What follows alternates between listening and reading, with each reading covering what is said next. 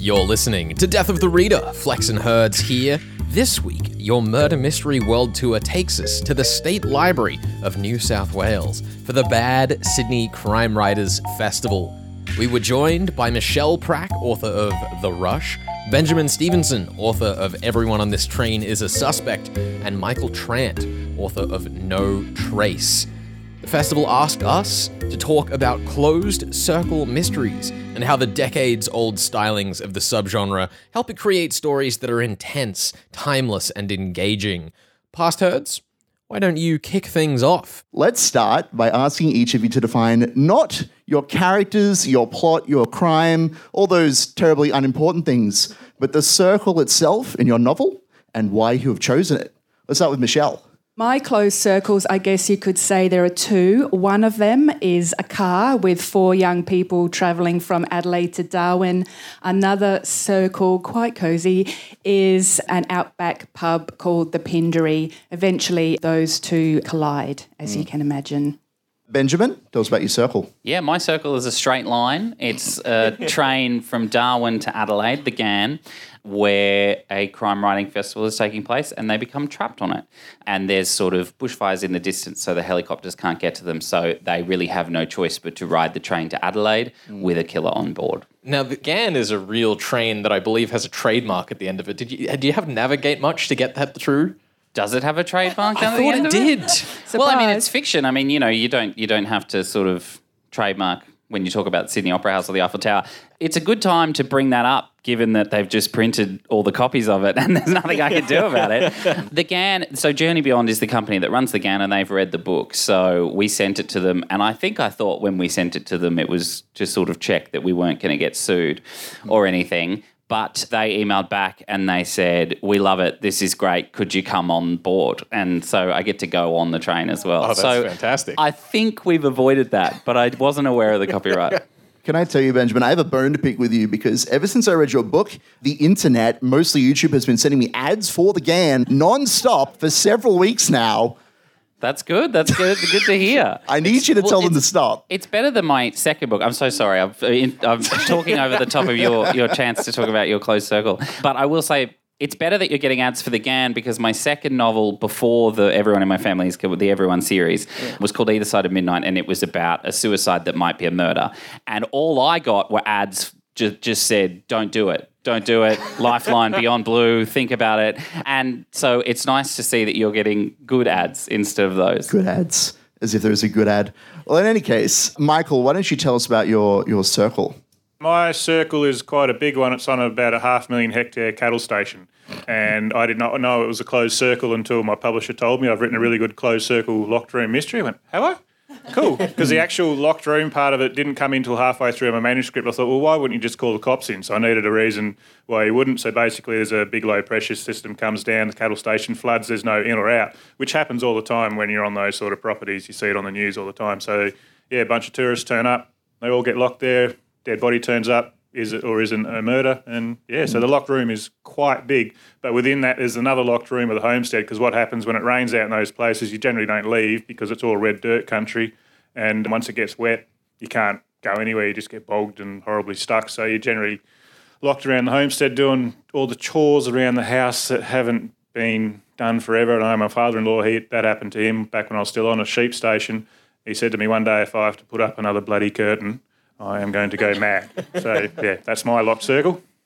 So, closed circle murder mysteries often force characters to consider those closest to them as the culprit, and that's sort of something that runs between all three of these books. Michelle, you have, you know, relationships distrusting of each other. You do as well with Ernest and Juliet, and then uh, Gabe also suspects Heidi in No Trace. So, how do you play with the double-edged sword of trust among suspects in your writing, Benjamin? I'll start with you. the thing about the familiarity between characters and the beauty of locked room mysteries is getting a set of people, putting them somewhere and seeing what they do to each other under tension. And maybe in that way, maybe you don't even know sort of who the victim's going to be at the start of my novel. I'm sort of playing them all as suspects for the characters in the book, but also for the readers. And my first book was at a family reunion where they started picking each other off. So they had all these backstories between them and these levels of trust and issues that could be unpacked as they found a serial killer among them. The second book is a bunch of people who have never met who get on the train at Darwin and then become very close very quickly by virtue of surviving the trip. So playing with levels of trust is very interesting because it's very different when they know each other and when they don't. But Ernest is on the train with his girlfriend, Juliet. And Ernest, for those who've read my books, he really loves murder mysteries and he loves the rules to murder mystery. And one of the things that I do in my books is they're books in which someone who loves murder mysteries finds themselves inside a murder mystery. He's trying to apply all the rules. And one of the rules that he applies is that his girlfriend can't be a suspect. She's exempt from being a suspect.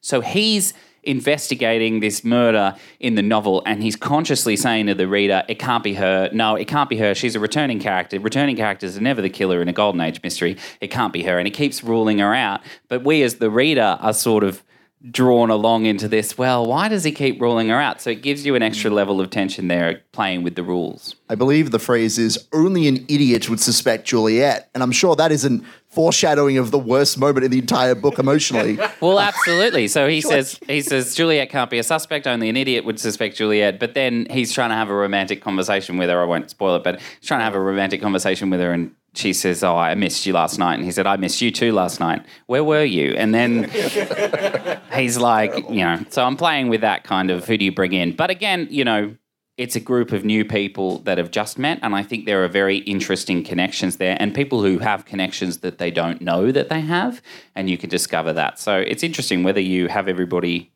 familiar or whether you introduce a brand new set. Yeah, and then Michelle, in your book, one of the things that's interesting is that you sort of have both of those things that Benjamin's just mm. been talking about there in one. You have the people at the Pindari meeting, like the two closed circles essentially meet each other in the middle. Yeah, there's lots of trust circles, more circles. I like looking at trust in my work because there's a lot of tension there. There's a lot to explore. With the four young people in the car, we have a couple that share a house. That they've been in, in a relationship for a number of years. And to share the cost of fuel, they go into a travel forum online and find two backpackers to travel with them. So there's already some trust there, you know, trust in the travel forum, trust in this is a routine that a lot of people go through. You travel together, this is a trustworthy event. Um, but of course, then, as you've mentioned, you've got those four characters thrown in together in an almost inescapable um, situation in the car as well. I often think when we talk about outback journeys, we might describe it as a great escape, getting out of the everyday, ordinary. Let's get away from the office and get out amongst it. But in reality, for a lot of it, you are actually confined in a fast moving vehicle. You might be more stationary than you are during your everyday work. So I had a lot of fun in testing the unraveling trust or the characters themselves sounding each other out. But as you've mentioned, at the Pindari, that outback pub, one of the things I loved exploring there from that female publican point of view was the trust you have to have in your own safety as a woman in an environment where emergency services or help might be far away. One of the things that the publican Andrea has to trust in quite often is um, civility and manners and societal norms. So, for example, if you're a customer at the pub, you stay on that side of the bar, I'm on this side of the bar. If you're rowdy and I want to chuck you out, you have to leave. But throughout the rush, those sort of scenarios get tested, that sort of trust gets tested. So, Michael, in your book, Gabe, he's a returning character from your previous book, Wild Dogs. And you play a lot with the idea that maybe Gabe trusts these people too much in a way. He's not even sure whether it's a murder mystery or not until like right at the end. But I feel like the person he doesn't trust is himself. There's this element of paranoia after his traumatic experience. He's a very traumatized professional on the job.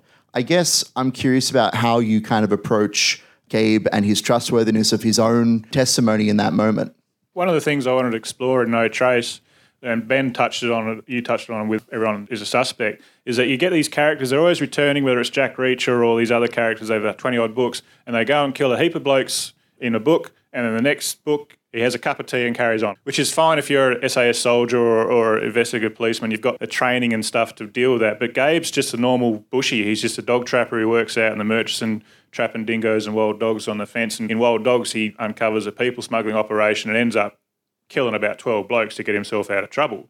not by choice. He just sort of, that's what he had to do to survive. So for you and me, normal people, that's going to be a lot to unpack.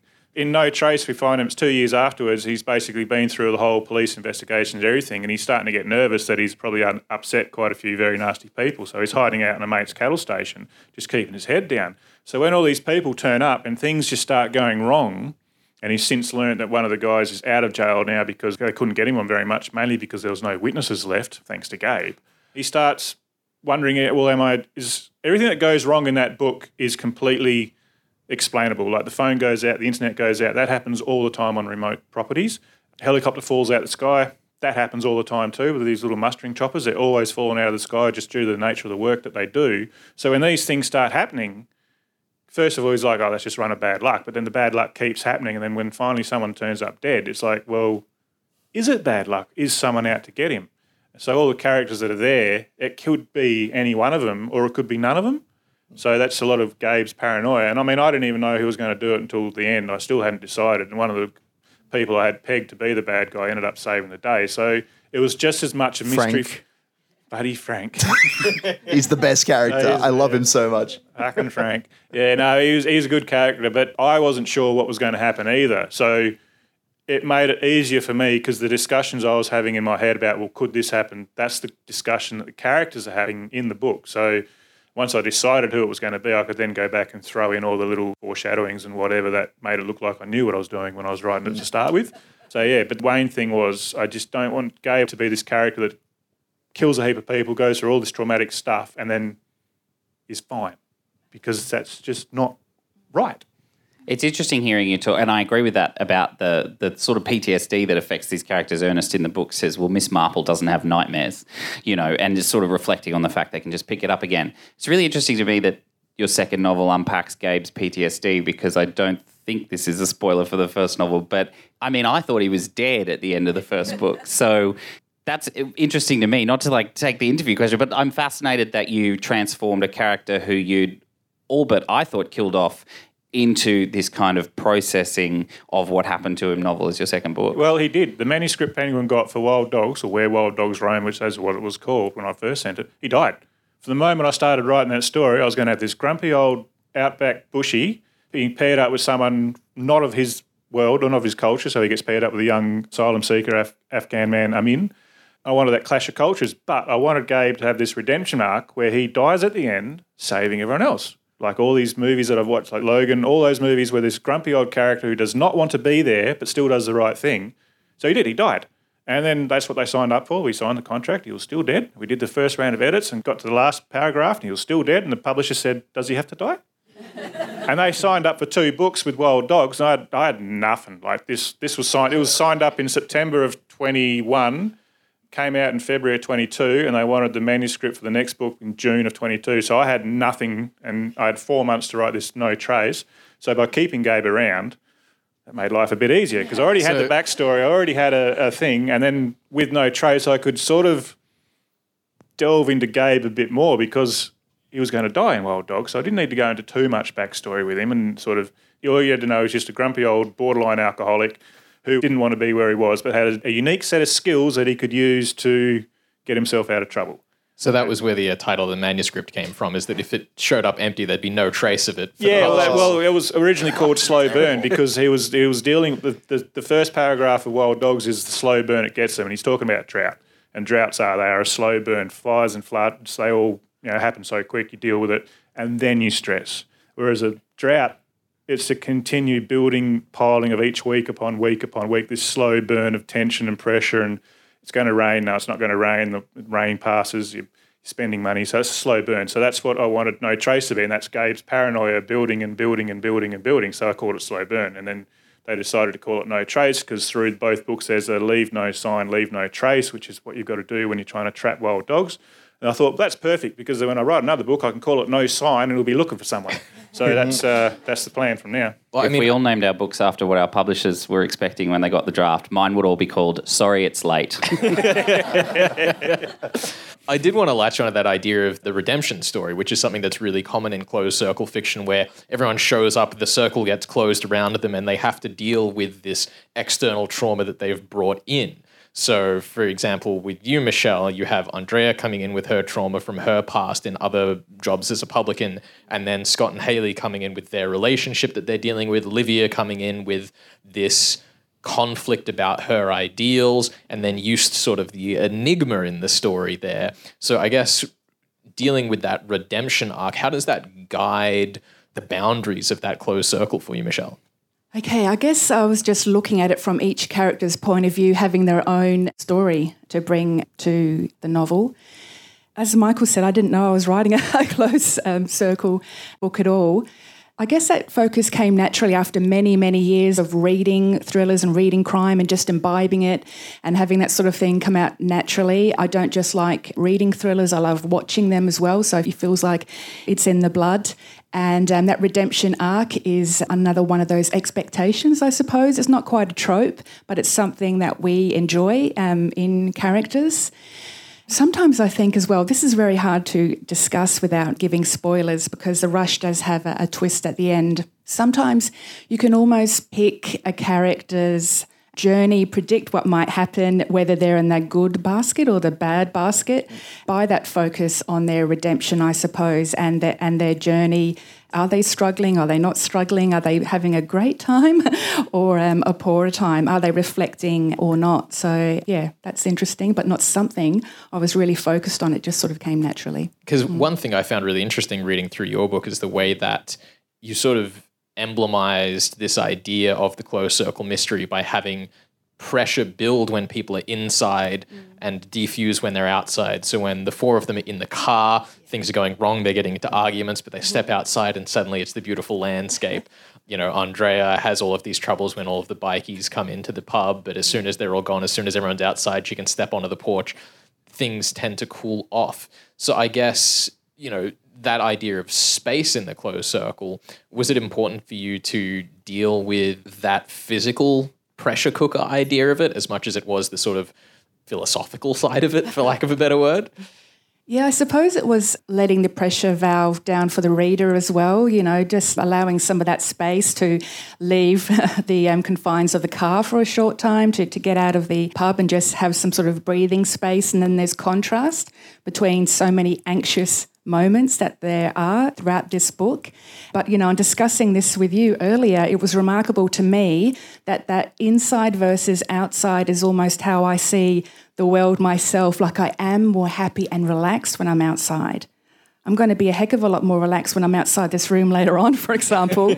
but to me, I am the kind of person that can't sit inside all day. I do like to be out, you know, to be in touch with nature.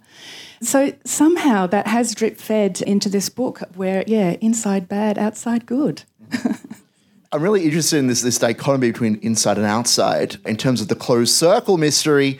Characters in these sorts of stories tangle with the temptation that the danger comes from outside of the closed circle, regardless of the reader's knowledge otherwise, because we've read the back cover or reviews or we've read your previous work, you know, whatever it is.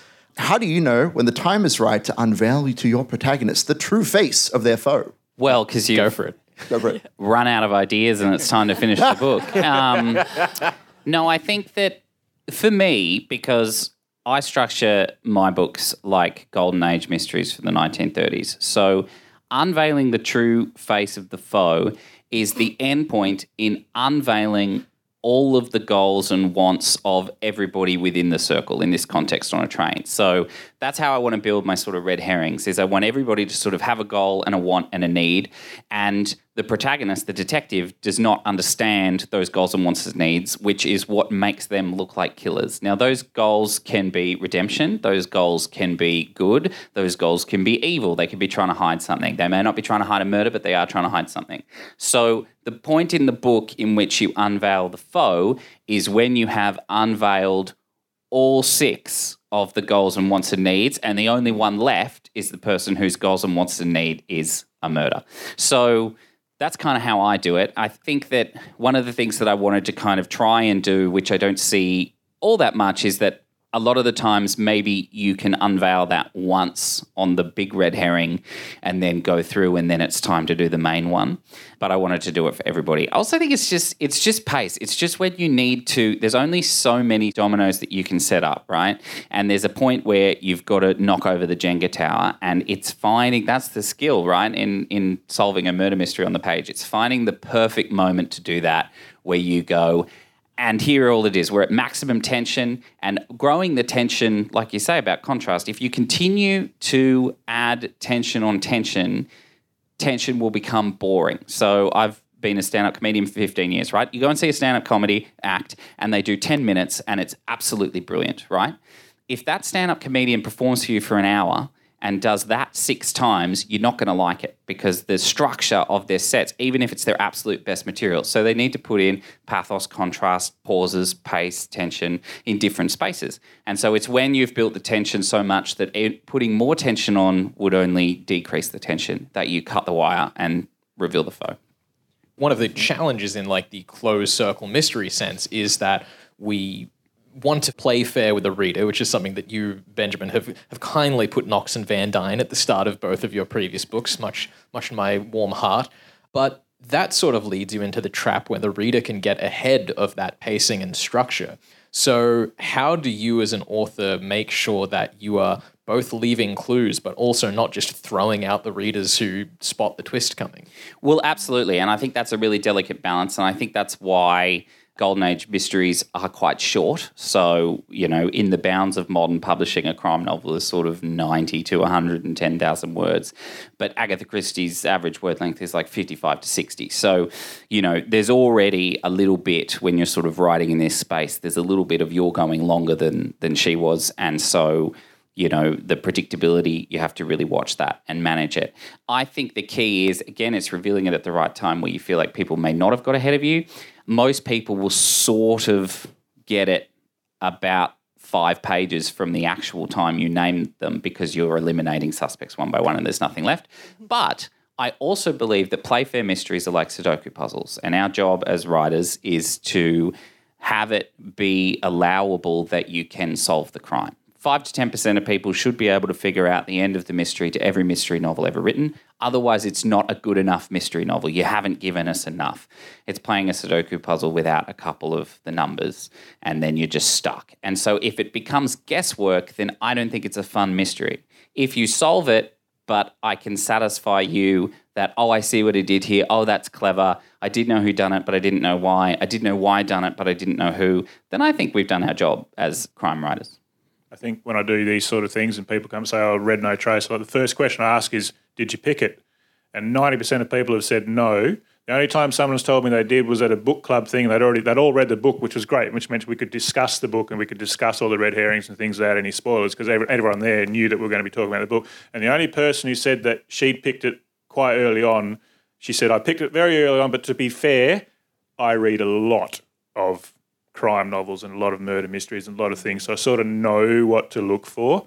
So the fact that you introduced this character and said something about him, said, right, that's one to watch, and then I could sort of pick it out pretty quick from mm. there. So to me, it was obvious as I was writing it. Like once I was, was working on it, I thought, this is too obvious. But then when my agent said I'd put it down to the last two people, which is sort of what I was trying to do anyway, I thought, well, okay, cool, that's that's obviously worked. I've done something right here. But as I was writing things, it's like, oh, this is is that too obvious? Is, too, is this too obvious? Because you've got it in your head and you're trying to make it, like you say, you've got to make it fair, but not obvious. So it's it's really hard when you, because to you it's obvious because you know what it's going to be. So there's a difference between a gotcha moment and an ah moment, mm. and I think that's the real key for every crime writer. And if if you go for a gotcha moment, I think maybe it's satisfying in the immediacy of kind of ah yes cha but it's not satisfying for me it's not satisfying in a novel. And i think i'd be like wow that was a big twist. And then you put it down and then an hour later you're like that didn't make any sense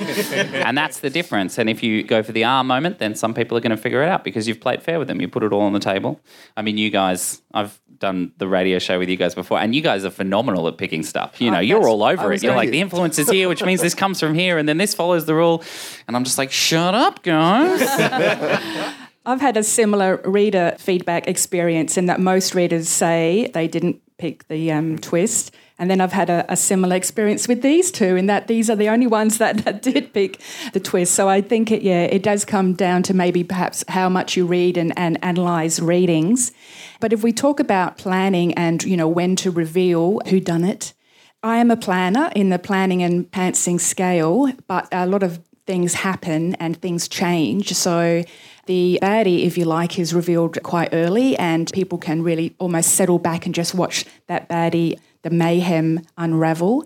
And after I'd finished the book and I'd submitted it to some prizes and got some great feedback and, and, and so on, only after it was, I thought, finished, did I develop this twist where something additional and surprising happened. So I guess that's an observation about this planning and pantsing range that we have and how much you can yeah, try to decide when you're going to reveal something and how that might change when you're actually working on the book. And it can change quite I, late. Because I didn't, pick, I didn't pick yours at all, but the moment it happened, I'm like, oh, of course. oh yeah, of course, yeah, yeah, that, that makes perfect sense. Yeah, that's um, that's messed up, but that that makes sense. Yeah.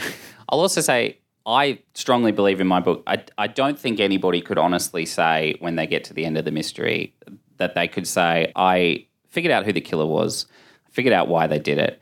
And that is because I figured out every puzzle, anagram, numerical you know, arithmetic problem, all of the puzzles that are on the page. So just watch me. Yeah. Did you get them all? Because the, those kind of things are in the book for a reason to prop up those really kind of intellectualized close readers that are, go- are going to try and figure it out and try and outpace you. But I don't think you can get to the end and be like, I knew the significance of every single one of these, and this came through in every single one of these puzzles because there are, there are puzzles in the book, there are codes and stuff. And so that should prop the reader up as well. Can I say, I'm not going to say that I solved everything about your book, but I did enjoy the word puzzle that it appears very early on. And I enjoyed figuring out let's say the, the final act's name let's say i, I enjoyed i oh, enjoyed oh, yes. figuring that part out although a lot of the secondary mysteries kind of I don't know. They just they just fell out of my brain, I guess. Well, that's the point. That's the trick, isn't it? Yeah. You got to put enough secondary mysteries in there that you know which mystery is in the current consciousness of your reader and which isn't. But but, but think, do you?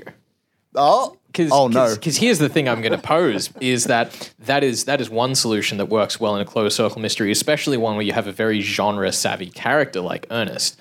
But when we look at Michael and Michelle's books, we actually tend to deal more with what I'd call the second book in in mm. crime fiction, which is that when you spot the twist early, you jump into the second book where suddenly you're now reading with the knowledge of what you're looking at. You now are getting all of these cues that would have been just subtle hints that you'd come back to another time, but they're now saying something completely different to you. Do you feel, I guess, Michael, I'll go to you. Do you feel like you have that reader in mind who did come to you and say that they picked it when you're dropping those clues in? Are you worried about that experience you were having of, oh, this is all getting a bit too obvious for me when you do have that knowledge as the author? I like it when people because quite a few people have read it twice, and they said when I reading it the second time, knowing what was going to happen, we could see how you dropped in those little those little hints, so that if you do get the hints and you do pick it, you're sort of going to as you keep reading, you'll probably just keep confirming that you are right. But at the same time, you've got to try and get them to go for that red herring too. So there's sort of there's got to be both. There's got to be proper hints and then uh, maybe false hints that could be the thing. So like between the two characters at the end, you sort of decide who's it going to be. It could have gone either way. And as I said, right up until the end, it could have been either of them, but I decided to go one way rather than the other. And um, yeah, so it is. It is nice when people say, "Oh, we could see we could see you leading us in one direction, but also the other direction too. We could we could have gone down both paths." But when it comes to the reveal, basically both paths end up coming to the same point. Um, and yeah, it's just. I mean, I. I got. I got asked by an interviewer a little while ago. I did an event with another Perth author. He said, "What made you write a locked room mystery for your second book? Because they're quite involved and hard, and most people don't really, you know, tackle them unless they've been around a while." And I said, "Well, that's the beauty of not knowing what you're doing. Mm-hmm. I didn't know I was not supposed to do it. I didn't even know I'd written a thriller with wild dogs until my agent told me I was just writing a book where stuff happened a bit quicker and." Yeah, so it's really, it's really, and I loved, I love Ben's got a line in his book about the adverb. You know, what's an adverb? And I had, a, I had a manuscript assessment come back for my first book saying I, I missed quite a few prepositions. Oh, sweet, cool. what the hell is a preposition? But I, I hated I hated English in high school. I just did not, and so yeah, no, no, I'd love to meet my old English teacher and say, hey, look at me now, yeah. Woo." Well, I guess one of the other interesting things for you, Michelle, would have been that you added that twist after going through the main writing process, which also meant that for you as an author, going back through your own book, you would have then had that same discovery process of going, oh, that's what this scene means now. That's exactly what happened. I realized, yeah, uh, what maybe subconsciously I had been seeding it because it wasn't too much of a, a rewrite, for example, yeah, to, to add that twist. I think another element in The Rush is that there are four character points of view, and each of the four characters is going through their own turmoil and drama. They're all connected. They each have their own red herrings. There's a game or cues and clues for each of them. And another thing, of course, that the reader expects is, or is looking forward to is all these four character stories um, coming together. That is it going to mean it accumulates into you know one explosive event for all of them? Are they going to be cascading events, and who's resolved a- and when?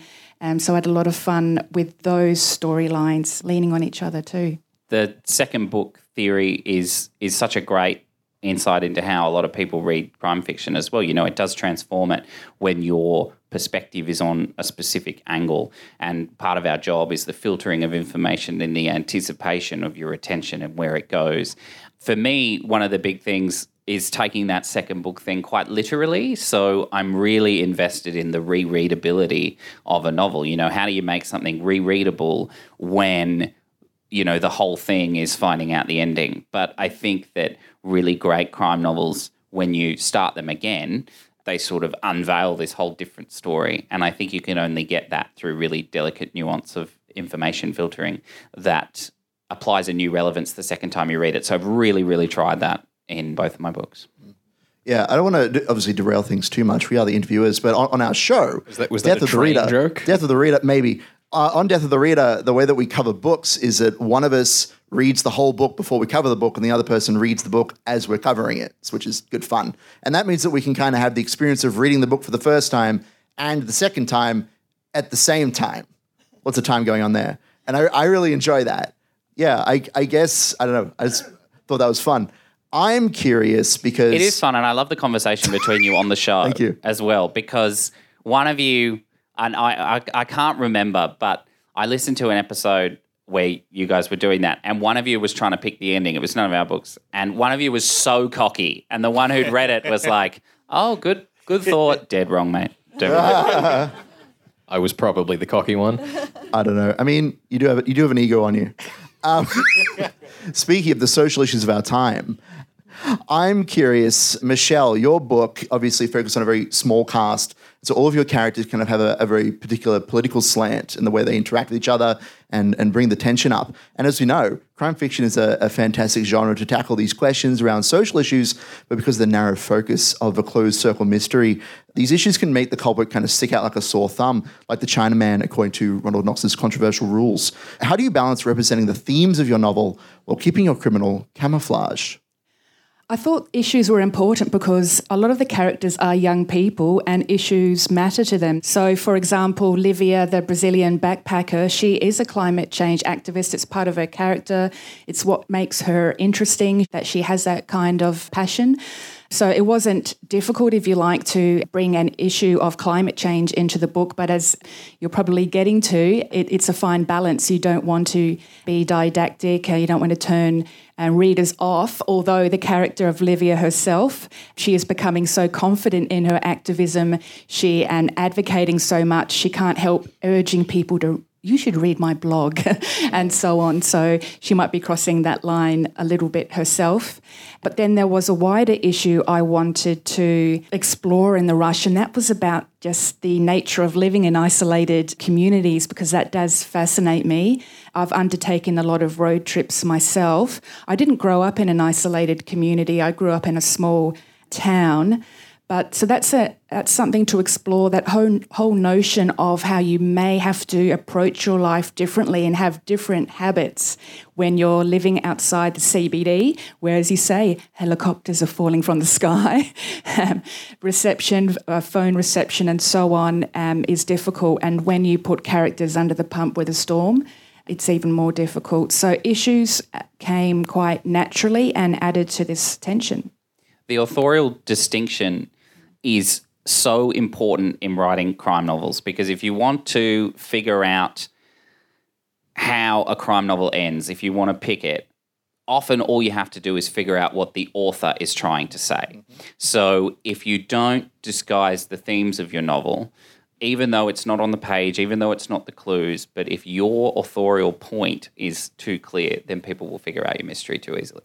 Yeah, it would, wouldn't really have held weight if Haley, for example, was the heiress to big oil with Livia in the car with her, you know? Surprise. I loved what I loved about the rural settings, and you you highlighted it so well, is when people not from that part of the world venture out there. Quite often they'll go out there with stars in their eyes. They get halfway there and go, "Holy shit, where is everyone?" Like I've seen it that many times. We used to I, when, I was, when I was still married out on a sheep station.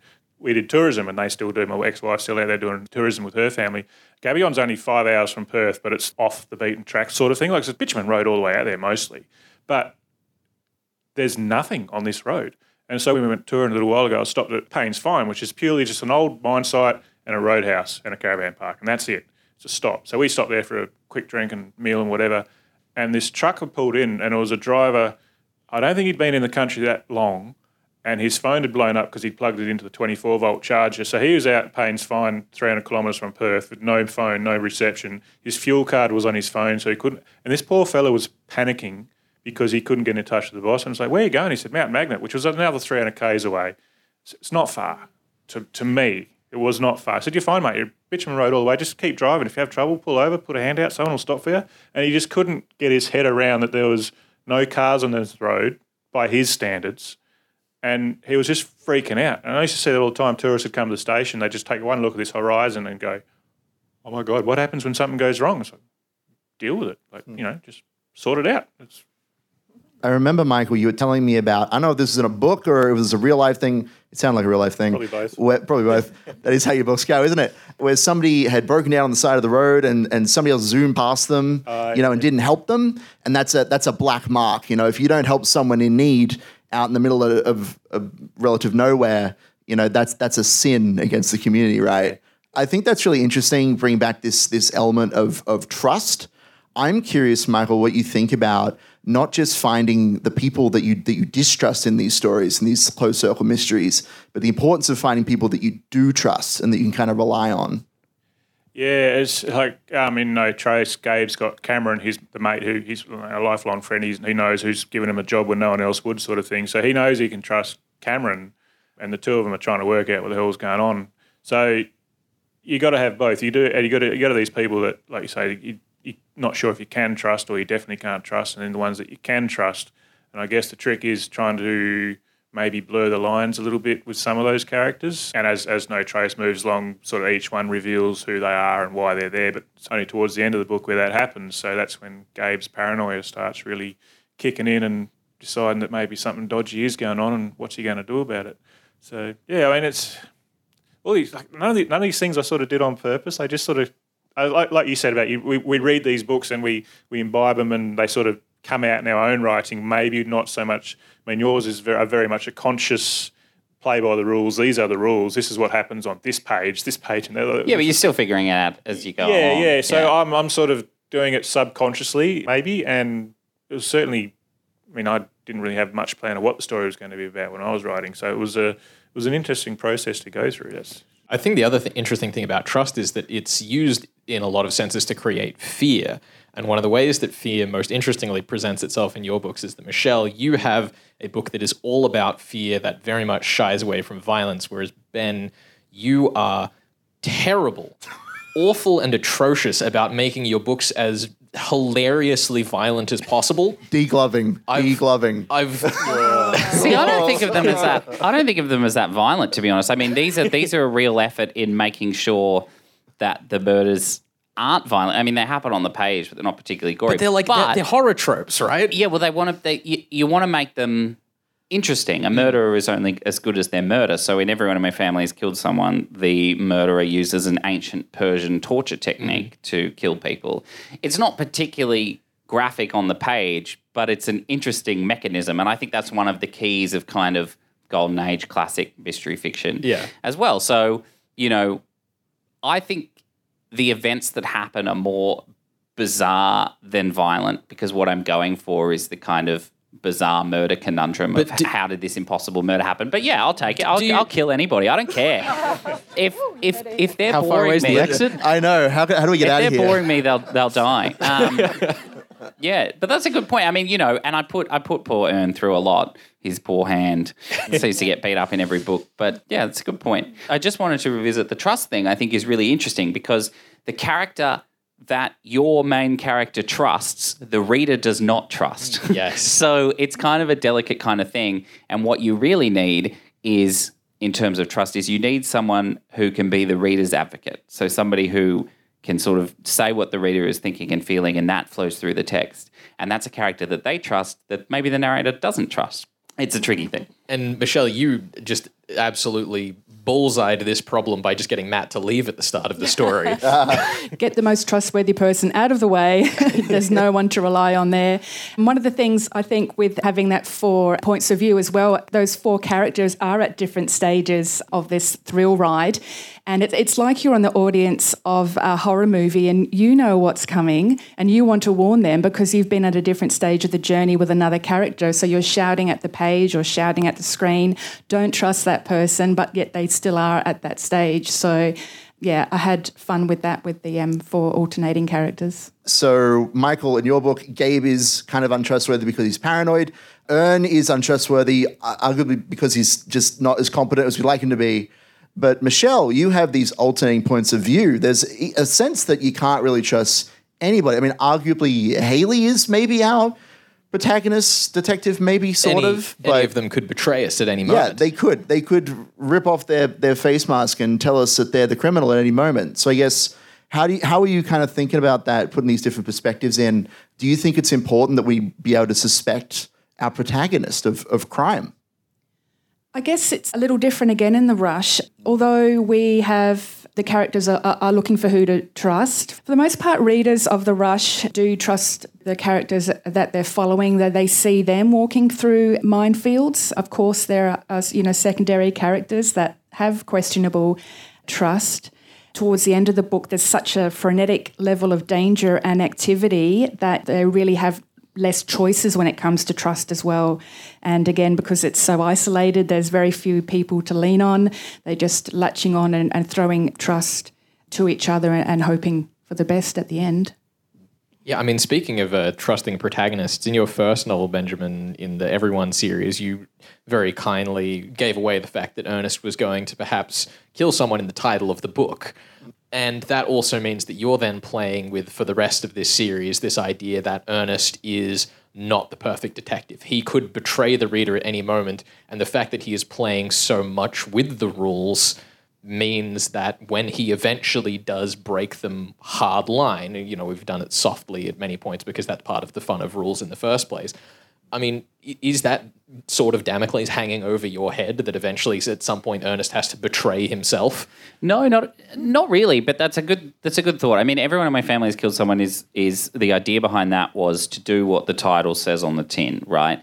Each section is structured around a family member, and you as the reader know that in that section, the family member that's profiled will commit a killing. And then as it goes through, what then happens is you think, well, we've had these people's chapters and we haven't had these people chapters. Maybe one of them is the overall serial killer, but maybe people kill more than once, you know, and who is Ernest going to kill? And those are kind of the central mysteries. But Ernest himself pledges to play fair as per the rules of the 1930s detective fiction, one of which is that the detective himself cannot be the killer. So Ernest I'm open about he cannot be the killer. But I do want to play with your expectations. You know, who is he going to kill? What is the moral choice that he's going to make? And how's that going to pay off? And then in the second book, he sort of says again, he's he's obsessed with this rule. He says, I can't be the killer. I'm ruling out my girlfriend as the killer. Also, this book is first person, so I survive. So I and I really had fun playing that because you're sort of thinking about, well, he had to sit down and write it, and he sort of says in first person. But then how do I add genuine tension into whether or not Ernest does even survive this book, and how do I play with that? Was really really fun. So I take those rules and I commit to them, so it's not hanging over my head that I'm going to inevitably break them, but I want to push them as far as I can push them. Mm. I don't want to write you know, Roger Ackroyd. I'm not going to do that twist. So, or Gone Girl or any of that. I'm not going to ever do that, but I want to be playful with it and have fun as I'm exploring that. I reckon your ears might have been burning as I was listening to that last chat. I was like, "You son of a bitch! How did you, you bastard!" Oh, Something happens, you know, no spoilers, but spoilers, um, yeah. I always say that the next one in the series is everyone who survives the last one. So I never want to be, you know, there were 10 family members and everyone in my family has killed someone. There's far less in this one. well, there's a new cast of characters with some cameos, and then, you know, so I want to keep it, I want to keep genuine suspense in the pages with what can happen with the bounds of the physical object of a book that we're all sort of of this expectation of first person narrator must have sat down and wrote it how do i play with that All right. Well, we're into the final 10 minutes. Does anyone have any questions they'd like to ask our panel? Stick your hand up and we have a microphone that will make its way around to you. This is your moment. This is your moment to shine. There we go. Let's go. Uh, yeah, hi Benjamin. Uh, just the golden, the rules of the golden age of fiction. Why do you? Well, what are they first? Do you want to quickly give us an overview? But why do you find them so useful in terms of, of framing your own your own stories? Yeah, I, I think they're actually reasonably outdated. So usefulness is sort of sort of the point. Um, so when I sat down to write Everyone in My Family Has Killed Someone, I wanted to write sort of a traditional throwback mystery because the mysteries I was writing before this were quite dark and gritty, getting ads for Beyond Blue, etc. So I wanted to change it up, be a little light, and I was looking into kind of the era, and I discovered that Agatha Christie, G.K. Chesterton, everybody writing in the 30s, Conan Doyle was kind of before that, um, would meet up and have a detection club where they would have lunch and they would talk about how to write mysteries. And one of the members of this group, Ronald Knox, wrote down 10 rules for writing the perfect murder mystery. And I found the rules and I thought they were absolutely fascinating. And I thought that most modern psychological thrillers, not crime books, but the ones that fall in the psychological genre, were breaking them um, successfully. They're great books. But I found that they were breaking them. So I sort of, and I found that I was breaking them, a lot of them myself. So I sort of set myself the challenge, right? If I take these 10 rules of golden age fiction, and there's heaps of these, people uh, through the 30s, everybody wrote a set. S.S. Van Dine wrote 20, you know, there's a bunch. Yeah, yeah. Twen- 20 with appendices. 20 Yeah. with A through F or whatever. See, look Yeah. at these guys. Look at, they know their stuff. Yeah. Well, Um, I, I- I think the key thing to point out is that Ronald Knox m- made his rules about how to play fair in detective fiction. Yes. And everyone sort of lost interest in playing fair because at some point playing fair became so restrictive it was boring. Exactly. So, um, and Ronald Knox partly wrote these rules to sort of rub in Agatha Christie's face a little bit. She breaks most of them. So they're not they're not like bona fide. This is how you write a crime novel, but they are a little challenge for myself when I found them. Can I write a crime novel like this and try to find them? So they weren't entirely a rod for my back, but I found it interesting to not be able to do things like the detective being the killer. Some of the rules are quite simple, you know. Um, you can't introduce new science at the end of the book to help explain a murder. You can't have more than one secret passage. No identical twins unless you've telegraphed it first. These are all the kind of things that we feel as a reader. Um, and I thought, well, what does a book like this make me feel, and can I follow the the questions without it being a rod for my back? Do we have another question? Sue up the front. While the microphone's coming to you, the other thing I do love about Van Dine's rules, which you quote at the front of the latest book, is that they were actually part of his uh, recovery from a cocaine addiction. He hated murder mystery fiction, and his his doctor said, "Well, if you hate it so much, why don't you give it a go yourself and see if that'll help you get over this whole cocaine thing?" And he Wow. wrote the, the most insufferable detective because of it, but you know, it seems to have worked. It's getting republished. I, I was Oh, shocked good. to find out Van Dine is getting republished. Can you guys read my next book before it goes to print and just give me all of these little golden age Absolutely. facts? Let's go. Put us in the book too. Sue? I will. Felix and Felix and Ben. Uh, Yeah. Felix and Hertz. I'm just thinking about your last names and how to have like a a two person killing team and, a, That'd be fantastic. and an anagram. Flick. A yeah. word puzzle with our names in it. You Flick, spoil us. Flick head. Flick head. That's sort of Flick close in anagrams from your names. Close enough. Okay, I've got a challenge for you. There are other people who've come up with rules for crime fiction. The late, great Elmore Leonard never described the weather, and the book should never be longer than 250 pages. Um, come up with a set of rules for Australian crime fiction. Would you come up with a set of rules? What would your rules be? I guess number one rule is entertainment. Uh, you do want to feel anxious. You, you might not enjoy feeling anxious at the time, but that's what you sign up for with a crime or a, or a thriller. Um, so, yeah, rules are um, perhaps uncomfortable emotions. Um, but for me, where um, you draw a line and it doesn't drift into horror, for example, is that it, it's delicious as well. You you are enjoying it. You're scared, um, but you've signed up for it. That's that's a big rule, I suppose. My rule for writing Australian crime fiction is to not overestimate everyone else's knowledge of what you're writing about. I think the beauty of a lot of outback crime novels is that we see a lot of things every day and then we put it on the page and international audiences go, holy, sh-" I think this is on radio, but you know, they say, I didn't know it was like this. I didn't know the outback was like this. It's, there's this certain fear is one word, but grandeur of the Australian settings anywhere, the desert, the coastline, that is people don't understand. It's why Swedish noir took off. So underestimate under, underestimate the audience's knowledge heaps. You know, take them back. Put things that you think so Australian that we all know about them on the page, and when they're on the page, they absolutely sing. I get emails from America saying, I didn't know it snowed in Australia. You know, people don't know our country, and because they don't know it, you can you can really kind of explore humanity in all these different places and what it can do to people and place so so well. So that's that's what I'd put as the rule. Sy- Sydney Opera House is right next to Uluru, isn't it? Yeah, well, I think. Well, I took my kangaroo here, and um, I, I was actually going to say Shane Maloney, who who also had a bit of a stand up thing, the great Shane Maloney. When he was in, published in America, they had to put a glossary at the back. yeah. And um, and so that might happen to you too. If, but if my Michael- books ever make America, I'll, I'm sure there'll be stand-up arguments because I know authors had to go through and change, like tomato sauce becomes ketchup and things like that. And I'm pretty sure because my books have quite a stereotypical Australian bushy character in it.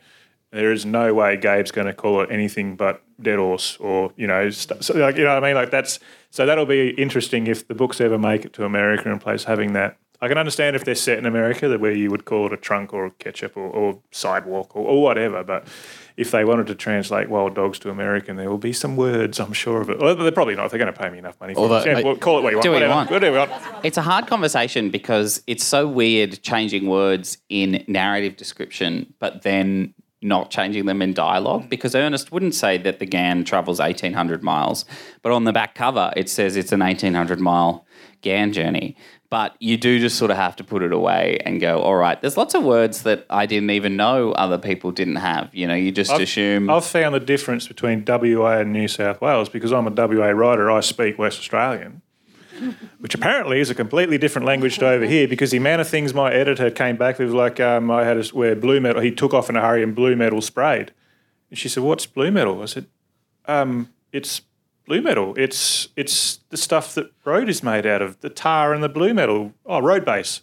Okay, if that's what you want to call it, but."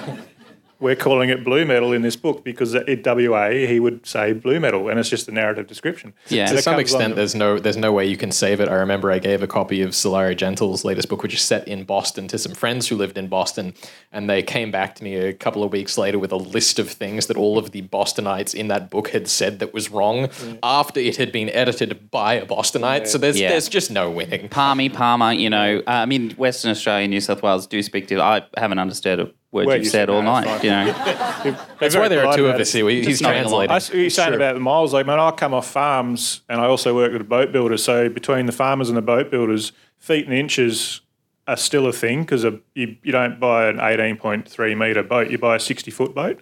And the farmer's are the same. It's a two inch pipe or it's a it's not it's not often 48 mil pipe. You buy a two inch pipe. So how much is left in the tank? Oh, about a foot.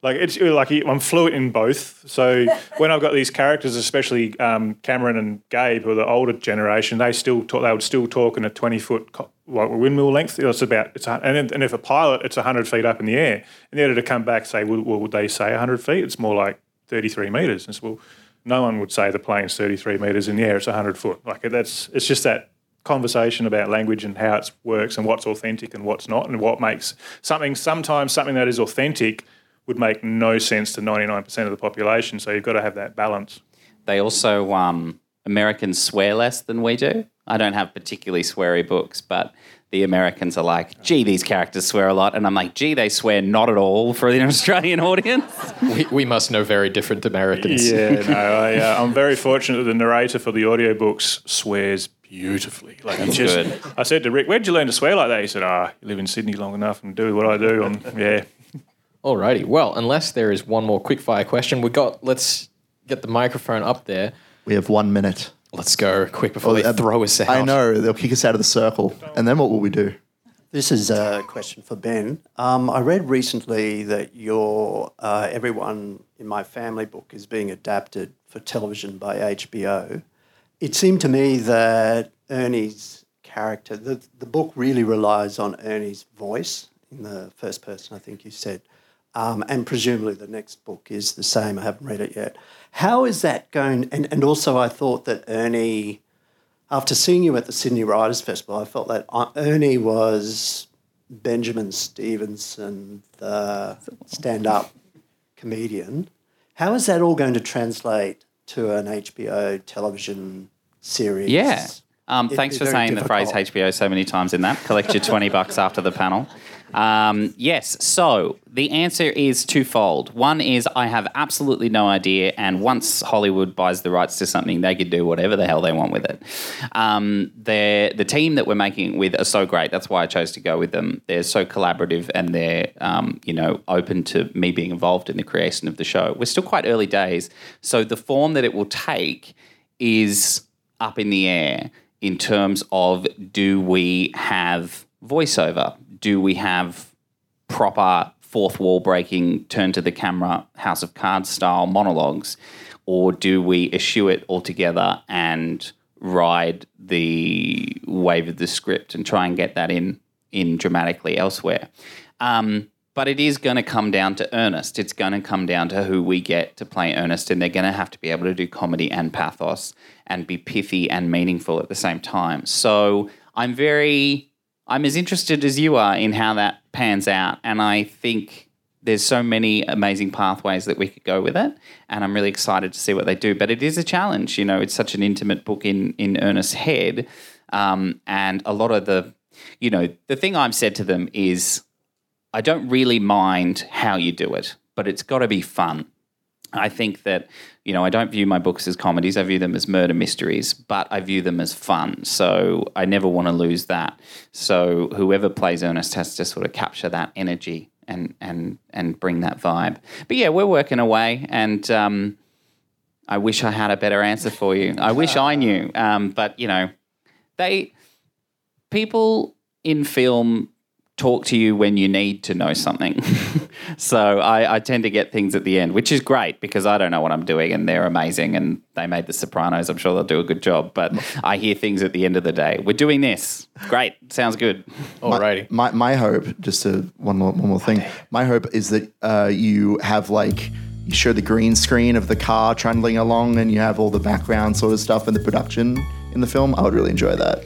Oh, yeah, yeah. Like actually kind of. Go full metal with it. back. I would really enjoy that. I have I have a terrible nightmare about what we're actually referencing there, but unfortunately we're out of time. Please join me in thanking our guests, Michelle Prak, Michael Trant, and Benjamin Stevenson for joining us today. Thank you all for coming today, and thank you for joining us for Death of the Reader.